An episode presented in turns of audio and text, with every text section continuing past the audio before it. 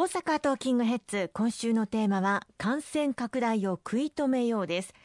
今重症者数そして死者数も増えてしまっていますので確かに若い世代では無症状の方が多いというデータもありますが重症化する方々のことを考えた行動というのが改めて求められているのかもしれませんよね。そうですね。特にあの若い方々の感染が非常に広がっているということがあの報道されております、うん、新年会とまあ随分と控えられてはいるんですけれども、はい、まあ開催されるケースもあるということやあるいはあの成人の集いに久しぶりに給油たちと集まってそしてまあ夜懇親会が行われるというケースもほとんどのケースでは中止されていると思うんですけれども、うん、一部あの行われているということもあの報じられております。まあ、ぜひあのこうした参加はできる限り控えていただいてまた買い物をする際にもまあ混雑をあの避けていただくなど感染機会の増加につながる行動を変えていくことが今こそまあ本当に求められているというふうに思っております。まあ、そうしたことを国民の皆様住民の皆様に伝えるためにも、まあ、メッセージを国自治体が一体感を持って発信をしていくということが今何よりも重要だと思いますね。うん前回の緊急事態宣言とは違う対応が出ていますよね。今回は会話をする時のマスク着用テレワークの推進そして午後8時以降の不要不急の外出自粛がメインになっていますよね。そうですね。あの、まあ、飲食の場を中心に、まあ、感染が広がっているということが感染された方々への積極的疫学調査によって明らかになっています。感染が広がる場である、まあ、飲食の場において飛沫感染をできる限り防いでていくというのが最重要のあの課題だと思っております。まあ、そういう意味で午後8時以降は不要不急の外出をできる限り控えていただきたいということと、まあ、酒類を特に提供する飲食店においては午後8時以降のまあ時短営業についてご協力いただきたいとまた酒類の提供は午後7時までにとどめていただきたいという要請があのなされておりますご協力をいただいた協力店については協力金がまあ支給されるということになっておりますので、ご理解をいただきたいと思いますね。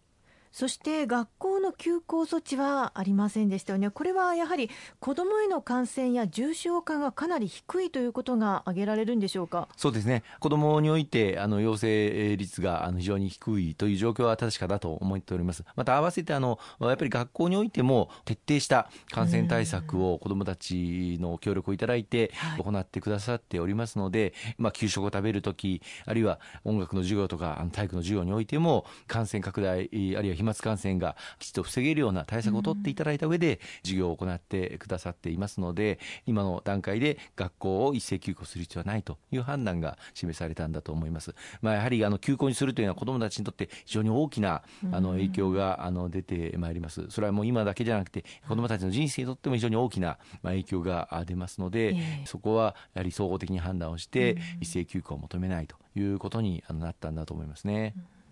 うんやはり医療体制をこれからも充実させていくというのは喫緊の課題でしょうか？そうですね。あの今あ、まあ、公立病院をはじめコロナ陽性患者の方々を受け入れてくださっているあの医療機関、まあ、本当にあの日夜あもう連日もう正月も当然ながら返上して対応に当たってくださっております。完全にあの逼迫した状況にあるという中で、特にあの重症患者の方々の受け入れが円滑に行われるようにしていく必要があると思います、まあ、入院調整も非常に大事なんですけれども今後はあの退院調整も非常に大事なんではないかと思います。あのコロナの重症患者の方々で一定程度あの治療が進んだ段階で他人の方に感染をさせない状況までなった方でも肺などが非常に傷んでしまったりあるいは血管等に浸潤して非常にあの後遺症が残ってしまうというケースもありますが、まあ、そういう方々がまあ退院できないいわゆる元コロナウイルス患者の方がまあ後遺症によって退院できない状況が病床を逼迫している圧迫しているという中にあります、まあ、こういった方々を、まあ、コロナ陽性患者と同じように扱うのではなくて例えばあの一般病棟あるいは民間病院の方に転院をしていただいて新規陽性患者の方々にベッドを提供していくという努力もあの求められるんではないかと思います。またあの軽症の方あるいは無症状の方これがまあ大変多くあの実際にはいらっしゃいますので、はい、こういった方々はまあ自宅療養あるいは宿泊療養都道府県が指定したホテル宿泊施設などで、きちっと看護師さんも対応してくださってますのでそこで療養していただくということをもう少しあの徹底する必要がありますね。特にあの兵庫県では、はい、あのこの自宅療養宿泊療養というものを、まあ、あまり実は推奨せずに基本的にはもう病院で受け入れるということ、まあ、これまではやってまいりました、はい、まあ、これまで余裕がある程度あったのでやってきたんですけれども今後こうした自宅療養宿泊療養というのを一層推進をしていく必要があるというふうに思っています。うん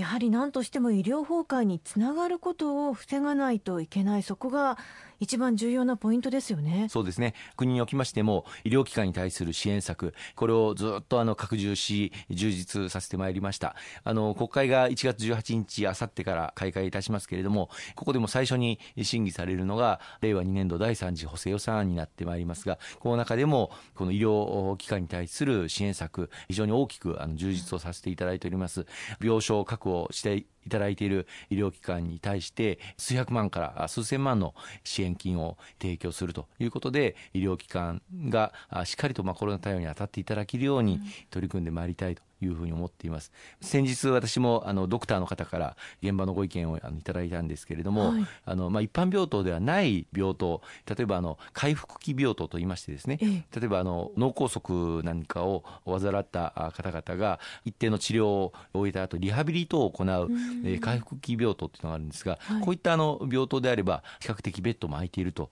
いう状況にありますけれども、まあ、重症患者の方々あるいは後遺症患者の方々を治療する場合に保険の診療点数がちゃんとつかないという課題もあってそのことが民間病院がコロナ回復期の患者をなかなか受け入れがたいとあるいはなかなかその受け入れが進まない、えー、現状になっておりまして、まあ、公明党としてもこうした医療機関の機能使えるところをしっかり使えていただけるようにですね支援策を充実すべく政府に要請を行っているところなんです。やはりあの自分は大丈夫だから元気だからというふうに思ってもいろんな方に感染させてしまう可能性があるということが感染拡大によって起こっているということを多くの方に認識してもらう必要がありますね。全くその通りですね。あの大変に恐ろしいあの病気です。この新型コロナウイルス、まあ、若い人は軽症で済む場合が多いというイメージがどうも蔓延してしまっているんですけれども、うん、若い方でも重症化する場合あるいは死に至る場合というものはあります。そういった時に深刻な後遺症が残ってしまうというケースもあのあります。そういう大変恐ろしいまあ病気なんだという危機意識をお互いに共有をしながら感染拡大防止に努めていきたいと思いますね。合わせて特別措置法や感染症法などの改正もやっていかなくてはいけないですね。はい、これは今回のあさってから始まる国会で法改正をあの行っていく予定です。まあ、特にあの事業者の方々に対してしっかり支援をしていくということを法律上明記していくこととか、あるいはご協力いただけない事業者に対して罰則というものを設けないとなかなか実効性を持たないという課題もありましたので、この点も議論していきたいと思っています。さらには先ほども話に出ました宿泊療養、まあ、これは今運用で行っていますけれども今後のまあ感染症に対する対応でも非常に重要な対応だというふうに思っていますのでこうしたことも根拠規定として特措法あるいは感染症法の早期改正の中に盛り込んでいければと思っていますねありがとうございます今週もいろいろとお話しいただきましてありがとうございました